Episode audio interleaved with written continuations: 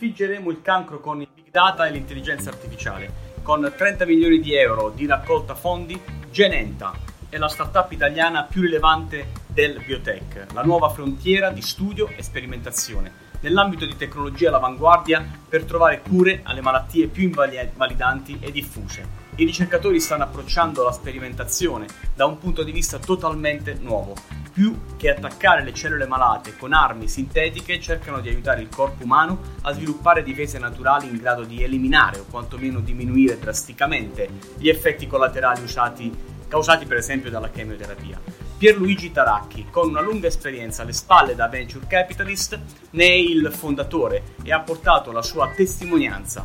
Un settore che, grazie all'intelligenza artificiale e alla capacità di analisi dei big data, appunto, sta aprendo nuove frontiere alla conoscenza umana.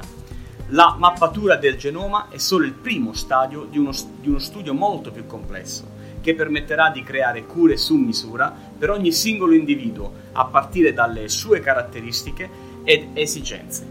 In Italia le start-up in questo settore sono poche, complice anche un disinteresse da parte delle aziende, i cosiddetti investitori industriali, più interessati alla commercializzazione forse che non ad investire su progetti ad alto rischio e dalle tempistiche incerte, ma che da un punto di vista meramente finanziario sono in grado di ripagare per 50 o anche 100 volte l'investimento iniziale. Da qui una riflessione. Se la ricerca e sviluppo delle imprese rimangono confinati all'interno del perimetro aziendale, come sfruttare le potenzialità delle idee che creano discontinuità proposte dalle start-up per condividere, imparare e soprattutto crescere?